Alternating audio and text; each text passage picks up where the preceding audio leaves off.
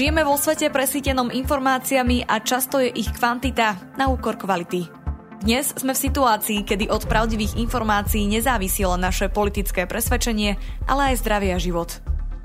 Moje meno je Tonka Žigmondová a v dnešnom dieli sa budem rozprávať s výskumničkou Slovenskej spoločnosti pre zahraničnú politiku Miroslavou Pisklovou o vzdelávaní mládeže ako nástroji v boji proti dezinformáciám. Ešte predtým si ale vypočujte krátky prehľad správ.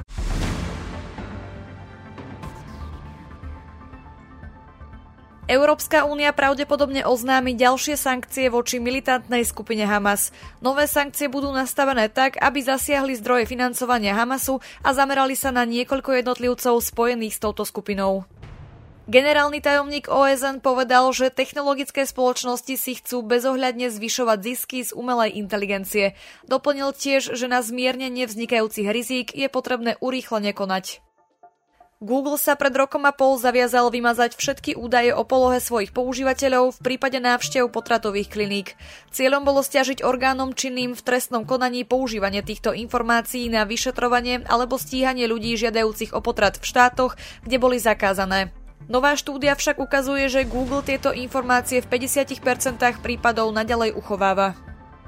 Umelá inteligencia ovplyvní 40% pracovných miest na celom svete a podľa Medzinárodného menového fondu bude rozhodujúce, či krajiny implementujú záchranné prostriedky na zmiernenie dopadu na zraniteľných pracovníkov. Analýza tiež ukazuje, že ľudia s vyššími mzdami, ktorých pracovné miesta sa vo vysokej miere z AI doplňajú, môžu očakávať zvýšenie svojich príjmov, čo povedie k zvýšeniu nerovnosti.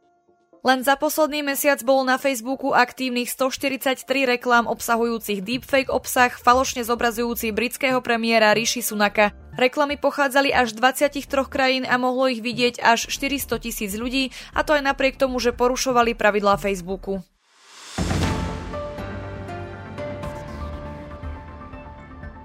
Nehovorím určite úplne plošne, ale stále máme medzi učiteľmi na školách aj akúsi skepsu voči využívaniu technológií na hodinách.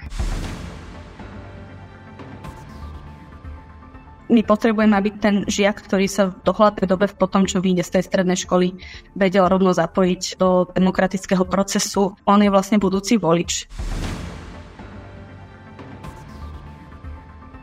Ja môžem byť expertkou na nejakú tému, možno dve, ale nemôžem sa tváriť, že, že chápem všetko, rozumiem celému svetu, každej problematike.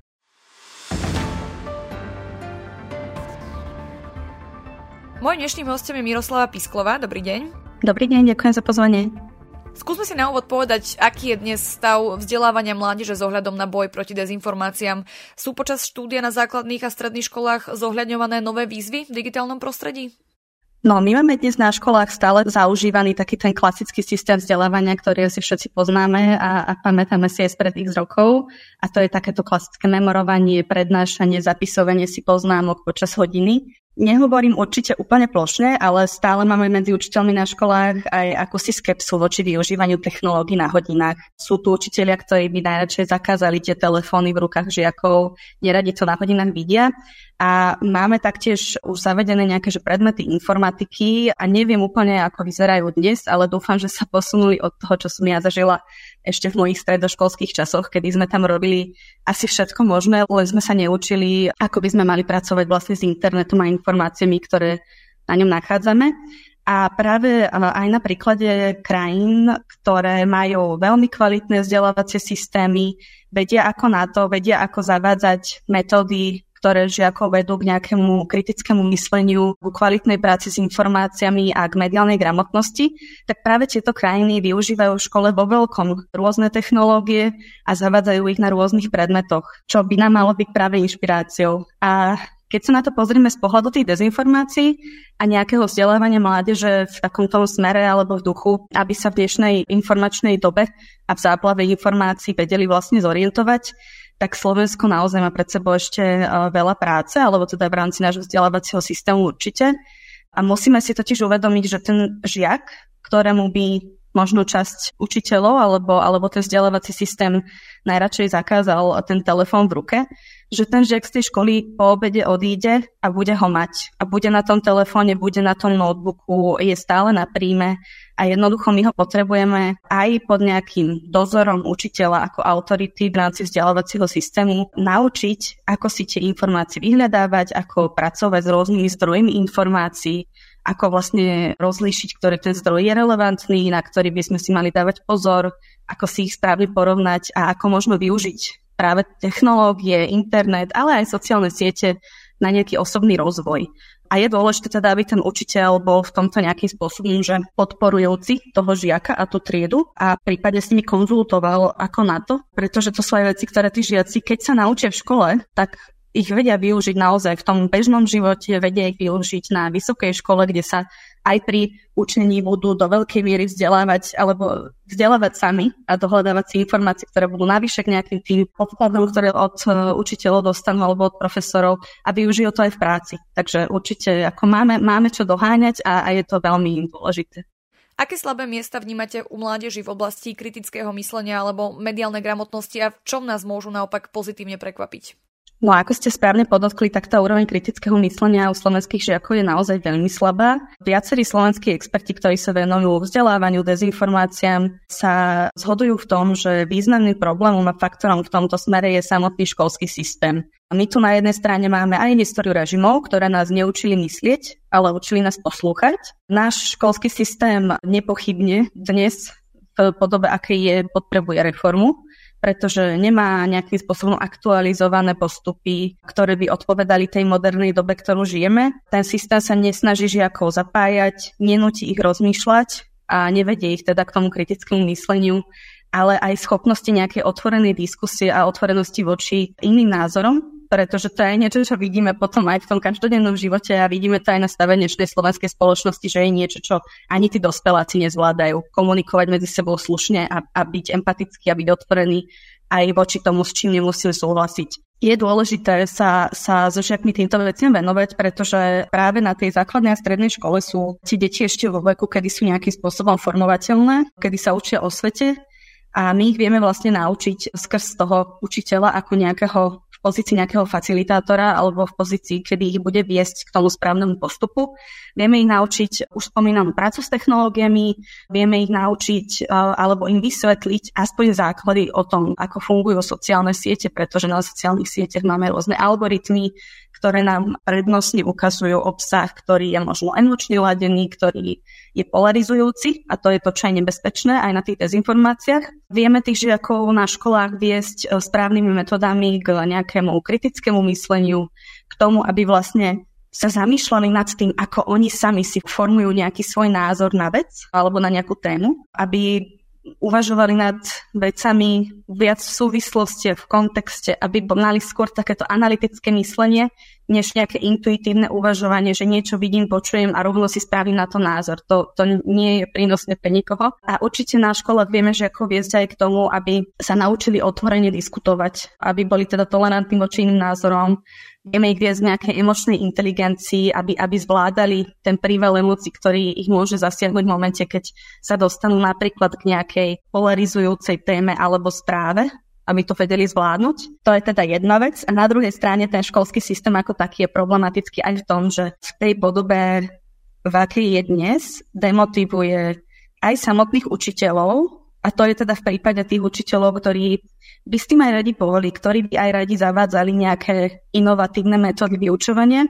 A mnohí to aj robia, to je dôležité podotknúť, že máme na Slovensku učiteľov, ktorí sú v tomto smere aktívni a snažia sa naozaj pracovať s tým, čo majú a posúvať tie deti trošku dopredu, ale veľa z nich e, časom ostane demotivovaných pretože ten systém im dáva celkom striktné mantinely, v rámci ktorých sa môžu pohybovať a zároveň určite tu máme aj množstvo takých učiteľov, ktorí uh, nie sú úplne fanúšikmi zmien a reformy vzdelávania, majú proste nejaké zaužívané procesy, ako prednášajú tie témy e, celé roky a nie sú úplne ochotní z toho ustúpiť.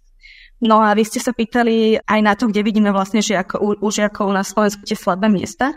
V tomto smere my sme mali viacero výskumov, ktoré boli realizované, či už to boli výskumy zahraničné, kde sa vieme porovnať aj s inými krajinami a ich vzdelávacími systémami alebo s tým, ako tieto systémy formulujú mladých ľudí. Ale mali sme napríklad aj výskum, ktorý bol realizovaný priamo tu u nás na Slovensku a bol práve zameraný na dezinformácie. Tento výskum realizovala Univerzita Komenského a Slovenská akadémia vied a snažili sa vlastne otestovať e, schopnosť slovenských stredoškolákov rozoznávať pravdivé správy od tých nepravdivých, pričom tie vzorové správy, ktoré im ukázali, ale teda nejaké informácie, obsahovali v sebe také tie typické znaky, ktoré vidíme často pri dezinformačných správach alebo weboch a ktoré by v podstate každému človeku, aj tomu žiakovi, hlavne na tej strednej škole, ktorý sa už trošku v tom svete začína orientovať, mali by u toho žiaka spustiť nejakú kontrolku, že toto je napísané zvláštnym spôsobom, mal by som sa na to dať pozor. No ale ten výskum nedopadol úplne slávne, pretože nám ukázali tie výsledky, že iba 48% študentov verilo pravdivým informáciám viac ako tým nepravdivým a zároveň 41% študentov považovalo nepravdivé správy za rovnako dôveryhodné ako tie pravdivé. A to sa asi zhodneme, že tieto čísla sú alarmujúce. A to aj v tom smere, že sa ukázalo, že tí študenti v podstate skoro vôbec nepracovali práve s tými vecami, ktoré som spomínala, s takými tými znakmi, akými sú napríklad využívanie superlatívov, kopec vykričníkov nadpisov nejakého článku, tučné písmo, gramatické chyby pričom takéto manipulačné techniky, ktoré sú v e, dezinformačných textoch používané, by mali byť niečo, čo je žiak, ale aj bežný občan schopný rozoznať aj v momente, kedy napríklad nepozná danú tému alebo nemá kontext k danej téme. A týmto študentom vlastne jediná vec, ktorá v rámci toho výskumu vyšla, bolo, že týmto študentom prišlo podozrivé, keď videli na tom ukážkovom texte nejaký vyslovene, že clickbaitový uh, titulok, ale tam by som povedala uh, ja osobne, že sme trošku tak na hrane, pretože clickbaitový titulok je niečo, čo vo veľkej miere používa napríklad aj bulvárne médiá a tam určite nemôžeme hovoriť uh, o tom, že by to boli dezinformácie, skôr tam môžeme hovoriť o obsahu, ktorý človeka veľmi nerozvíja, ale to je tak všetko. Takže to je jedna vec. A druhá vec, myslím si, že aj posluchači budú si pamätať, pretože to je nedávna minulosť boli to vlastne e, výsledky PISA testov roku 2022, ktoré boli teraz uverejnené niekedy na jeseň alebo koncom roka 2023, ktoré nám ukázali, že slovenskí študenti na tom nie sú dobre ani v oblasti čitateľskej gramotnosti. A sám minister školstva výsledky týchto testov nazval národnou tragédiou. A zároveň by som ešte vypichla jednu vec, že vlastne v rámci tých PISA testov my skúmame tri typy gramotnosti žiakov a študentov. A to je teda, že čitateľská, matematická, prírodovedná a naši žiaci na Slovensku sú práve v tej čitateľskej na tom úplne, že najhoršie. Čo je takisto znepokojujúce, alarmujúce, pretože čitateľská gramotnosť je schopnosť žiaka alebo človeka, ktorá je práve kľúčová pre vyhodnocovanie a spracovanie informácií, ktoré dnes, ako som už spomínala, k tej mládeži prúdia vo veľkom skrz sociálne siete a rôzne weby. A ide určite aj o súbor schopností, ako je čítanie s porozumením, kritické zhodnotenie toho obsahu textu, ktorý čítam, zhodnotenie relevancie zdroja, rozpoznanie nejakých nepresných zavadzajúcich klamlivých informácií. A vlastne toto všetko je niečo, bez čoho je človek v dnešnej dobe voči dezinformáciám a konšpiračným teóriám v podstate bezbranný, ak to ani len trochu neovláda. A teda my vidíme na tých, na tých prieskumoch, že slovenskí žiaci na tom vôbec nie sú dobré. SFPA ste nedávno vydali metodiku vzdelávania mládeže, kde ste upriamili pozornosť na rôzne mýty o geopolitike a zahranično-politickom ukotvení štátu. Vedeli by ste v krátkosti predstaviť témy, v ktorých sa najčastejšie objavujú počas výučby? Pokúsim sa v krátkosti. V tej spomínanej publikácii som sa zamerala práve na dezinformačné narratívy a konšpirácie, ktoré kolujú alebo kolovali v informačnom priestore na Slovensku, práve aby možno ten učiteľ, ktorý tú metodiku chytí do ruky, vedel a mal dobrý prehľad toho vlastne, s čím sa ten žiak na tom internete môže stretnúť a čo by ten učiteľ mal v podstate v rámci toho vyučovania adresovať. To sú hlavne narratívy zamerané na Európsku úniu, na to, na geopolitické otázky a, a najmä teda na naše vzťahy s dvomi mocnosťami a tými sú Spojené štáty americké a Rusko. Čo sa týka obsahu vyučovania, tak tomu nastavuje u nás na Slovensku nejaké mantinely alebo rámcu jeho skrz stanovené ciele vzdelávania náš štátny vzdelávací program a ten vydáva ministerstvo školstva. Konkrétny potom vzdelávací program už detailný si tvoria samotné školy a tie si môžu vybrať v rámci nejakého priestoru, ktorý uh, od ministerstva školstva dostávajú, aj ktorým témam sa budú viac venovať, ktoré budú viac rozoberať. Uh, je ale dôležité uh, spomenúť aj to, že ten manévrovací priestor majú školy naozaj malý a to je aj informácia, ktorú som mala z rozhovorov, ktoré som viedla s rôznymi expertami na vzdelávanie na Slovensku a, a tieto rozhovory som neskôr používala práve pri písaní spomínanej metodiky. Z ohľadom na spomínané témy, zahranično-politické, prirodzene sa tu bavíme hlavne o obsahu predmetov občianskej náuky a dejepisu. A tam teda, keď som sa pozrela bližšie na štátny vzdelávací program, tak e, on stanovuje nejaký obsahový a výkonný štandard pri občianskej náuke veľmi obmedzený, by som povedala, žiaľ. Čo sa týka nejakej znalosti štátu a demokracia je fungovania, tak ten obsahový štandard sa venuje znalosti politického systému, prípadne nejakým občianským iniciatívam. A pri téme Európskej únie máme na občianskej náuke naozaj, že iba dve veci, ktoré som našla a tam bola položka, že inštitúcie Európskej únie a potom tam bola položka, že zhodnotiť význam volieb do Európskeho parlamentu a ich dopad na každodenný život občana Slovenskej republiky.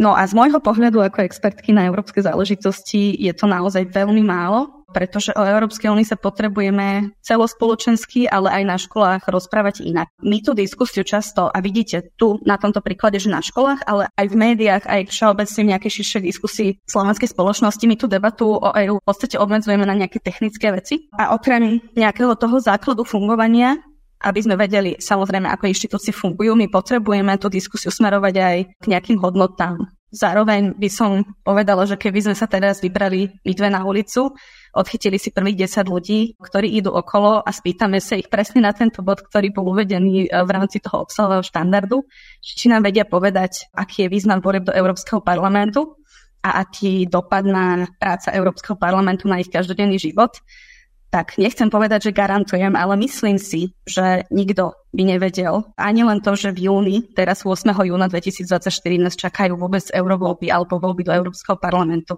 A nie je to ešte vlastne, ako ten Európsky parlament funguje a aký význam tie voľby majú. Čo sa týka druhého spomínaného predmetu, tak ten obsahový štandard štátneho vzdelávacieho programu v dejepise sa tej uh, Európskej únie geopolitike venuje trošku viac čo je pozitívne určite z mojej, z mojej strany alebo z môjho pohľadu. Školy by sa v rámci toho nádej by sa mali venovať e, európskemu hospodárskému spoločenstvu, voľnému pohybu, mali by sa venovať milníkom európskej integrácie a integrácie Slovenska do európskych štruktúr a čo som si poznačila ako takú, že citáciu, tak mali by sa venovať na dejepise učiteľia aj globálnym problémom súčasného sveta.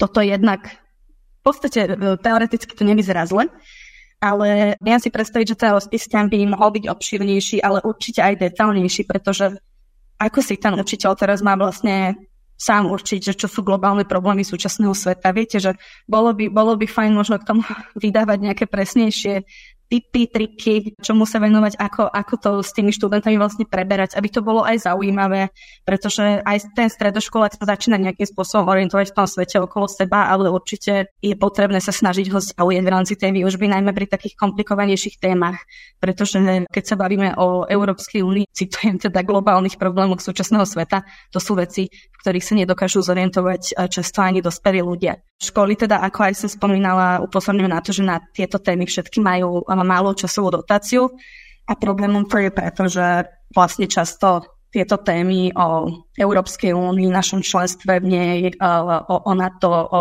geopolitických otázkach rôznych a o aktuálnom vývoji vo svete, ostávajú vlastne na nejaké voliteľné predmety a semináre a to vidím ako veľký problém, pretože my potrebujeme tých žiakov, dajme tomu na tých stredných školách, vzdelávať v týchto témach plošne.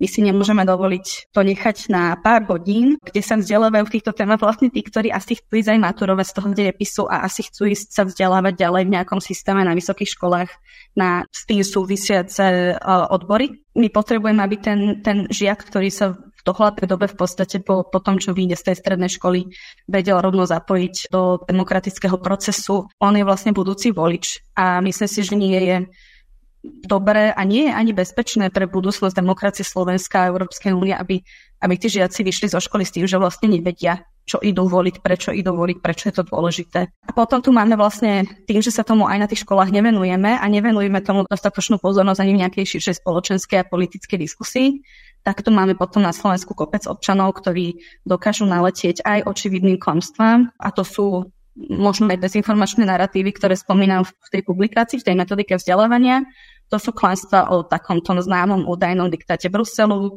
o tom, že strácame v rámci nášho členstva v EÚ našu suverenitu, čo je samozrejme hlúposť, o tom, že nás Brusel uh, bude nutiť jesť hmyz, že nám nanúti nejaké relokačné kvóty, to bola téma, ktorá bola veľmi živá pri migračných vlnách. Potom sú tam klamstvá o tom, že Brusel nám zakáže všetko možné od hranolčekov, krivých oboriek až po nejaké že výkonné vysávače, ako nájdete tam naozaj čokoľvek. Už len na to, aby občan alebo žiak bol schopný rozoznať, že toto sú úplne že očividné prvoplánové klamstvá, a vymysly, by postačovalo veľmi málo, keď si to uvedomíme. Postačovalo by vedieť, že ten Brusel nie je niečo vzdialené, čo sídli niekde mimo nás, ale že to je zoskupenie zástupcov členských štátov na rôznych úrovniach, kde sme aj my, kde vtedíme za tým stolom a kde aj naši ministri a naši poslanci Európskeho parlamentu rozhodujú o tom, kam vlastne smerujeme a, a spoluformujú celú tú Európsku úniu a naše a európske politiky. No a ako som spomínala, tak vlastne tá pomyselná loptička o uchopenie tém o zahraničnej politike Európskej únie a Slovenska ako člena v západných štruktúrach je na tej strane škôl a, a nie, je to, nie je to podľa mňa úplne férové ani voči nim.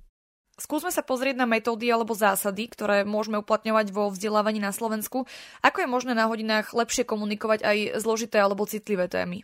No, ja by som upriamila pozornosť aj na to, že vlastne skôr ako začneme implementovať rôzne metódy, ktoré práve učiteľi alebo kdokoľvek, koho to zaujíma, môžu nájsť aj v tej metodike, ktorú sme publikovali pod uh, hlavičkou SFPA. Je potrebné sa so žiakmi vlastne porozprávať, že ideme skúsiť niečo nové, ideme zavádzať nejaké nové metódy, ideme zavádzať nejaké hry v rámci vyučovania, vysvetliť tým žiakom, prečo sa to deje, prečo je dôležité sa učiť nejakým novým schopnostiam, ako je kritické myslenie, alebo, alebo otvorená diskusia. Myslím si, že ten žiak tomu učiteľovi nevidí do hlavy a keď aj porozumie, že prečo sa ide niečo nové v rámci toho vyučovacieho procesu diať, takže sa s ním bude lepšie eh, spolupracovať.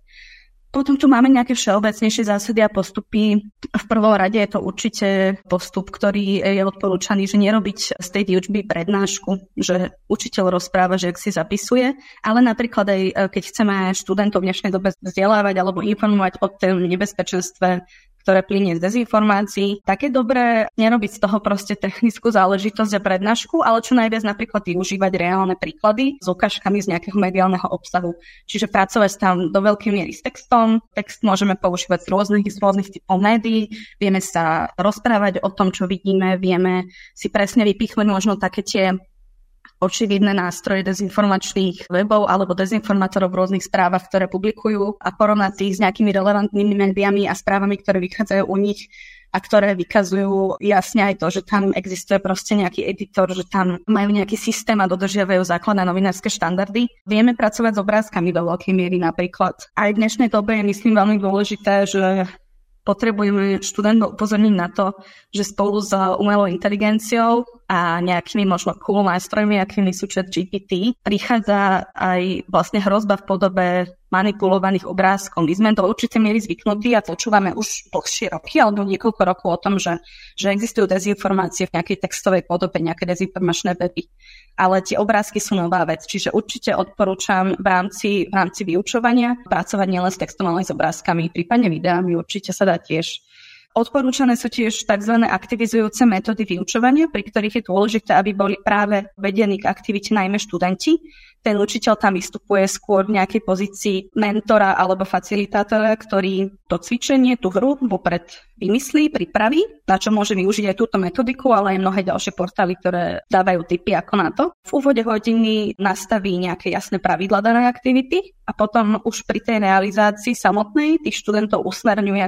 Napríklad, keď sa stane, že sa snažím otvoriť na hodine otvorenú diskusiu k nejakej možno citlivejšej téme, tak dávam pozor na to, aby, aby tá diskusia nezbehla do nejakých hádok, aby nebola emočne vyhrotená, aby sa študenti nenapádali. Ešte by som spomenula, že je dôležité viesť, že ako aj v nejakej intelektuálnej skromnosti, pretože dnešnej dobe máme sa na to rozmohol takový nešvar, keď budem citovať jeden zo známych filmov. A to je to, že Slováci, alebo ľudia vo všeobecnosti, ale určite, že si k tomu môžu mať tendenciu, si zvyknú vytvoriť názor vlastne na všetko a rýchlo. Lenže intelektuálna skromnosť je podľa mňa veľmi dôležitá schopnosť, ktorú by sme práve v tých žiakoch mali pestovať a ktorá sa zakladá na tom, že my by sme si mali uvedomiť, že ten človek nemôže všetkému rozumieť. Vy môžete aj, aj v profesnom živote, ja ako analytička to vnímam, ja môžem byť expertkou na nejakú tému, možno dve, ale nemôžem sa tváriť, že, že chápem všetko, rozumiem celému svetu, každej problematike. A to je presne to, čo potom vidíme tých rôznych celospoločensky vyhrotených diskusiách, že jeden týždeň je človek odborník na pandémiu a na očkovanie, ďalší týždeň je odborník na trénovanie hokejistov na majstrovstva a tretí týždeň odborník na neviem čo. Čiže myslím si, že intelektuálna skromnosť je práve e, schopnosť, ktorú by sme už ako mali rozvíjať vo veľkom. Čo sa týka potom nejakých bližších metód, ktoré vlastne sú obsiahnuté aj v tej, v tej publikácii, ktorú sme spomínali, tak za veľmi prínosné označujú mnohí experti klas žiakom veľa otázok. E, pretože toto tých žiakov vedie počas toho vyučovacieho procesu k tomu, aby sa snažili sami nejakým spôsobom rozmýšľať v kontexte, hľadať súvislosti medzi nejakými poznatkami, ktoré k nim prúdia, snažia sa formulovať argumenty či už pre alebo proti niečomu, čo sa dozvedajú a učia sa napríklad aj podložiť ich príkladom. V tomto sú veľmi šikovné nie len otvorené diskusie so žiakmi, možno v rámci nejakej celej triedy, ale aj argumentačné cvičenia, pretože tam sa napríklad dá so žiakmi robiť aktivita, kde dostanú nejaký názor, ktorý musia obhájiť alebo alebo zastaviť opačný názor. A to sa často nemusí zhodovať tým, aký názor majú oni zvnútornený, a presne ich to vedie k nejakému tomu uvažovaniu nad tým, že treba počúvať aj iné názory, že, že je potrebné byť empatický, ale zároveň sa v rámci debatky eh, s nejakým názorovým oponentom správať s rešpektom k ostatným. Vy ste sa pýtali aj na tie citlivé témy, no tak tých je samozrejme viacej, e, možno tie dva roky dozadu to bola pandémia, choroby, očkovanie, dnes to je napríklad vojna na Ukrajine, ale aj mnohé iné. Ja by som vypichla na úvod to, že vlastne pedagógovia dnes sú si veľmi dobre vedomí toho, že ten jazyk spoločnosti e, na Slovensku veľmi hrubne. Či už sa bavíme o tom každodennom, alebo aj o tom vlastne, čo vnímame skrz média ako komunikáciu medzi politikmi alebo komunikáciu politikov voči verejnosti. Rastie nám tu extrémizmus a toto všetko vidia aj žiaci. Oni si vlastne nanímávajú, že nejakým spôsobom sa posúva tá pomyselná hranica toho, čo je spoločensky akceptovateľné a potom si môžu tí žiaci myslieť, že takto vlastne fungovať ako komunikovať môžu aj oni. Toto je potrebné v tých školách sa aspoň snažiť podchytiť a práve preto je dôležité v tých triedach praktizovať otvorenú diskusiu a aj na citlivejšie témy a nastaviť zároveň nejaké jasné pravidlá na kontrolu tejto diskusie, na nejakú úctivosť jeden voči druhému. Ja by som určite povedala, že som zastancom toho, aby sa učiteľi nebali ísť do tém, ako sú práve Európska únia, NATO, ale aj historické nejaké možno zaujímavosti otázky, pretože tak ako je pre nás vo výučbe prirodzené dlhé roky, že na školách adresujeme témy ako fungovanie e, inštitúcií a štátu na Slovensku, učíme sa o Národnej rade, o prezidentovi, o ústave, tak prečo by pre nás nemalo byť prirodzené sa pozrieť v rámci výučby aj na nejakú európsku alebo aj transatlantickú dimenziu toho prostredia, v ktorom vlastne všetci žijeme, pretože my sme členom Európskej únie, sme členom NATO a je to naše demokratické aj bezpečnostné prostredie, ktorého sme súčasťou a malo by byť prirodzené sa o tým rozprávať v školách. Učiteľia sa boja a ja som sa práve rozprávala v rámci prípravy tejto publikácie spomínanej aj s jednou učiteľkou na strednej škole, ktorá vravela, že ona sa do tých tém bojí ísť, pretože, pretože to je politika pretože sa bojí, aby to nebolo spolitizované, či už tá diskusia, alebo že teda sa za ňou zastaví potom nejaký rodič, ktorý bude tvrdiť, že učí jeho dieťa, neviem, nejakým politickým názorom alebo smerom, s ktorým on nesúhlasí. Ale toto si musíme na Slovensku uvedomiť, že to nie je politika. Učiť sa o tom, ako funguje Európska únia a ako my v rámci nej fungujeme ako Slovensko alebo Slováci, to nie je politicky ladná záležitosť. Aktivít na tieto témy, spojené najmä teda s Európskou úniou a nejakým našim geopolitickou pozíciou, je veľa dostupných aj online, my tu nemusíme vynachádzať koleso. Existuje napríklad portál zvaný Kutik vzdelávania, ktorý bol vytvorený pod zažitosťou EÚ a učiteľ tam vie nájsť naozaj veľa učebných materiálov, typov, ako tieto veci a témy otvárať na hodinách a vie tam nájsť aj veľa hier. Ja som spomínala, že jednou z takých typických tém možno dnes, ktorú vnímame ako citlivú a ktorú môžu vnímať ako citlivú aj učitelia a obávať sa reakcií rodičov, je určite vojna na Ukrajine. Ja si myslím, že minimálne v tomto smere vieme dať učiteľom jeden tip a to je, že sa môžu oprieť o to, že komunikovanie a diskusiu so žiakmi k téme vojny na Ukrajine im vyslovene ukladá a rámcuje sám štátny pedagogický ústav vo svojich usmerneniach. Tieto usmernenia sú dostupné online na internete a, a vie, vie sa o ne aj učiteľ oprieť. A takisto, keď sa teda bavíme uh, o tých dezinformáciách, tak uh, to je tiež určite citlivá téma, najmä ak napríklad žiak má za sebou pozadie v domácnosti, kde uh, ani rodičia s informáciami nevedia pracovať, prípadne už nabehli na nejaké konšpiračné myslenie, tak v tomto smere sa učiteľ, ktorý tieto témy chce riešiť v rámci výučby, vie odvolať na oficiálnu bezpečnostnú stratégiu Slovenskej republiky, ktorá práve uvádza, že pripravenosť štátu a spoločnosti efektívne a koordinovane reagovať na hybridné hrozby, vrátane dezinformácií je jednou zo strategických a bezpečnostných záujmov Slovenskej republiky. Takže vlastne učiteľ, ak bude v rámci výučby riešiť dezinformácie, bude sa snažiť žiakov vzdelávať o tom, prečo je to hrozba a ako, ako s informáciami na internete pracovať, tak sa vie opäť o bezpečnostnú stratégiu. To nemôže, verím, spochybniť žiadny občan a ani ten rodič. A za mňa ešte jednu vec možno dodám, ak sa nebudeme o akýchkoľvek nepohodlných témach rozprávať so žiakmi v škole, tak v podstate čo tým dosiahneme? Dosiahneme tým to, že, že prenecháme to celé tak povediať na voľno a tie žiaci sa o týchto témach budú dozvedať na internete, bez nejakého filtra, budú sa o nich dozvedať od kamarátov a tie informácie, ktoré sa k ním dostanú, môžu byť buď nie založené na faktoch, alebo môžu byť podané jednostranne, hej, že tam sa potom nemôžeme rozprávať o nejakej vyváženej diskusii, ktorú na tej hodine otvoriť vieme. Existujú možno aj príklady zo zahraničia, ktoré by pre nás mohli slúžiť ako inšpirácia? Ale určite my sa vieme inšpirovať v zahraničí.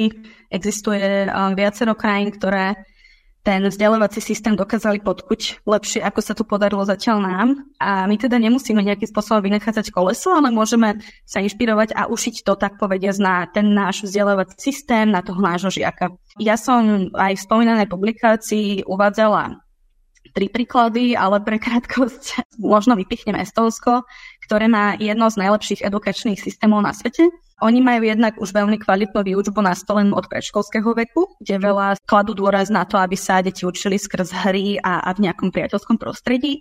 A potom ďalej v tom systéme vzdelávania už na školách využívajú kombináciu hier, a tie vyučovacie hodiny sú relatívne flexibilné, a učiteľia sa tam snažia vyhýbať nejakému prílišnému testovaniu tých žiakov. To vzdelávanie je zamerané o mnoho viac na študenta, než to poznáme u nás, pretože uh, sa tam vlastne zameriavajú učiteľia na to, aby u každého študenta našli, v čom je dobrý a, a aby sa snažili to rozvíjať. Tamto kurikulum v podstate stanovuje len nejaké základné línie a napríklad v tých prvých alebo skorších ročníkoch na školách to vyučovanie je organizované skôr okolo tém nie je to tak, ako poznáme u nás, že prvá hodina slovenčina, potom matematika, potom hento, toto, ono, ale v tom Estonsku naozaj si vyberú témy a projekty možno, ku ktorým potom pripájajú a kombinujú poznatky z rôznych predmetov. Napríklad pri práci s textom sa zameriavajú nielen na obsah diel, nielen na to, čo chcel autor povedať, napríklad čo poznáme zo slovenských škôl, ale vedú tých žiakov k tomu, aby mali možno literatúru radi, aby si vytvorili vzťah k čítaniu, učia ich čítať medzi riadkami, diskutujú. Myslím si, že to by mohlo byť prínosné aj, aj u nás, keby sme to aplikovali. Potom som v metodike alebo v tejto publikácii uvádzala aj príklady z Fínska a Belgická, ale asi s tým nebudem teraz zdržovať, koho to zaujíma. Budem rada, ak si metodiku nájde. Je dostupná online na web stránkach Slovenskej spoločnosti pre zahraničnú politiku. Môže si k tomu každý prečítať viac. Môže dnešná mládež nachádzať spolahlivé informácie a budovať odolnosť voči dezinformáciám aj v rámci mimoškolského či neformálneho vzdelávania? Určite áno. Ja si myslím, že jedna vec, ktorá je niekde tak na pomedzi, a ktorá je určite prínosná, ak si zvolíme správneho človeka alebo inštitúciu, tak je prizývať vlastne na tie vyučovacie hodiny nejakých externistov, ktorí vedia uh, prísť na školy a urobiť tam aj k tým dezinformáciám nejaký workshop. Jednak to tým žiakom to vzdelávanie oživí, um, a druhák si myslím, že tomu učiteľovi, ktorý možno sa úplne necíti dosť sebavedomo na to, aby začal ten dezinformácií na vyučovanie otvárať, že, že si to tak nejako okúka, ochytá, um, uvidí toho človeka, ktorý príde z externého prostredia, rozpráva sa s tými žiakmi, uvidí možno, že ich dokáže týmito vecami zaujať a vie sa, vie sa aspoň od toho odraziť. Čo sa týka žiakov samotných úplne, že mimo škôl, tak si myslím, že e, by sme všetci mali trošku viac klas dôraz na to, aby deti a žiaci začali viac čítať klasické štandardné knihy pretože jedna z vecí, ktorú zažívajú a ktoré sú podrobení na internete a na sociálnych sieťach sú veľmi rýchle informácie, skrátkovité, krátke videá, ktoré narušujú aj ich pozornosť a keď si chytia tú knihu do ruky doma, tak, tak e, to je úplne iný zážitok a úplne iné učenie sa pracovať s textom. A určite ako tretiu vec si myslím, že môže byť prínosné, keď možno tých žiakov kľudne aj ten učiteľ navedie že existujú nejaké zaujímavé profily na sociálnych sieťach alebo zaujímavé stránky, kde sa môžu či už dozvedieť viac o, o svete, o fungovaní spoločnosti, demokracie, ale kde sa môžu nau- naučiť viac aj o dezinformáciách. Ja som aj v spomínanej publikácii urobila taký obširnejší zoznam, ktorým sa práve učiteľia, ale aj žiaci môžu inšpirovať. Na záver by sme sa mohli sústrediť na rolu pedagógov. Stáva sa, že aj samotní učitelia odporúčajú študentom alternatívne weby. Je možné s touto skupinou nejako aktívnejšie pracovať, napríklad posilňovať jej zručnosti v oblasti mediálnej gramotnosti? No ja by som povedala, že nie len, že je to možné, to samozrejme, to je A, ale B, je to potrebné. My, pokiaľ nebudeme s učiteľmi pracovať a nedojde k nejakému preškoleniu učiteľov na to, ako ako sami majú vlastne fungovať v mediálnom prostredí, ako pracovať s informáciami, tak budeme stratení, lebo vlastne učiteľ je nejakou tou prirodzenou autoritou pre žiaka, s ktorou ten žiak funguje, interaguje v škole a okrem teda rodičov asi je jediná tá autorita v tom mladom veku a tým pádom ten učiteľ má na, na žiaka veľký vplyv. Napríklad ten študent o mnoho ľahšie od toho učiteľa ako od autority preberie možno nejaké, či už konkrétne dezinformácie, ale, ale možno aj širšie konšpiračné myslenie, čo by sa nemuselo udieť, keby ten žiak bol v kontakte s informáciami bez tohto dezinformačne ladeného učiteľa. Ja by som chcela vypichnúť aj to, že, že aj keď sme mali príklady učiteľov na Slovensku, ktorí sami nevedie správne rozoznať dôveryhodnosť média alebo zdroje informácií, tak nie je to niečo, za čo by sme sa mali nejakým spôsobom hambiť. Je to v podstate prirodzená súčasť spoločnosti, pretože dezinformácie ako také e, nefungujú len na možno, ako si mnohí myslíme, nevzdelaných ľudí, ale úplne ľahko sa k tomu prepracujú aj vysokoškoláci aj preto ten boj s dezinformáciami musí byť komplexný a celospoločenský. Ja len spomeniem ako príklad, možno nie každý sa v tom až tak uh, orientuje alebo to sleduje. My sme mali naozaj učiteľov, ktorí pôsobili, napríklad jeden učiteľ v maturitnej komisii, ktorý vyhlasoval, že Slovensko zaniklo vstupom do Európskej únie.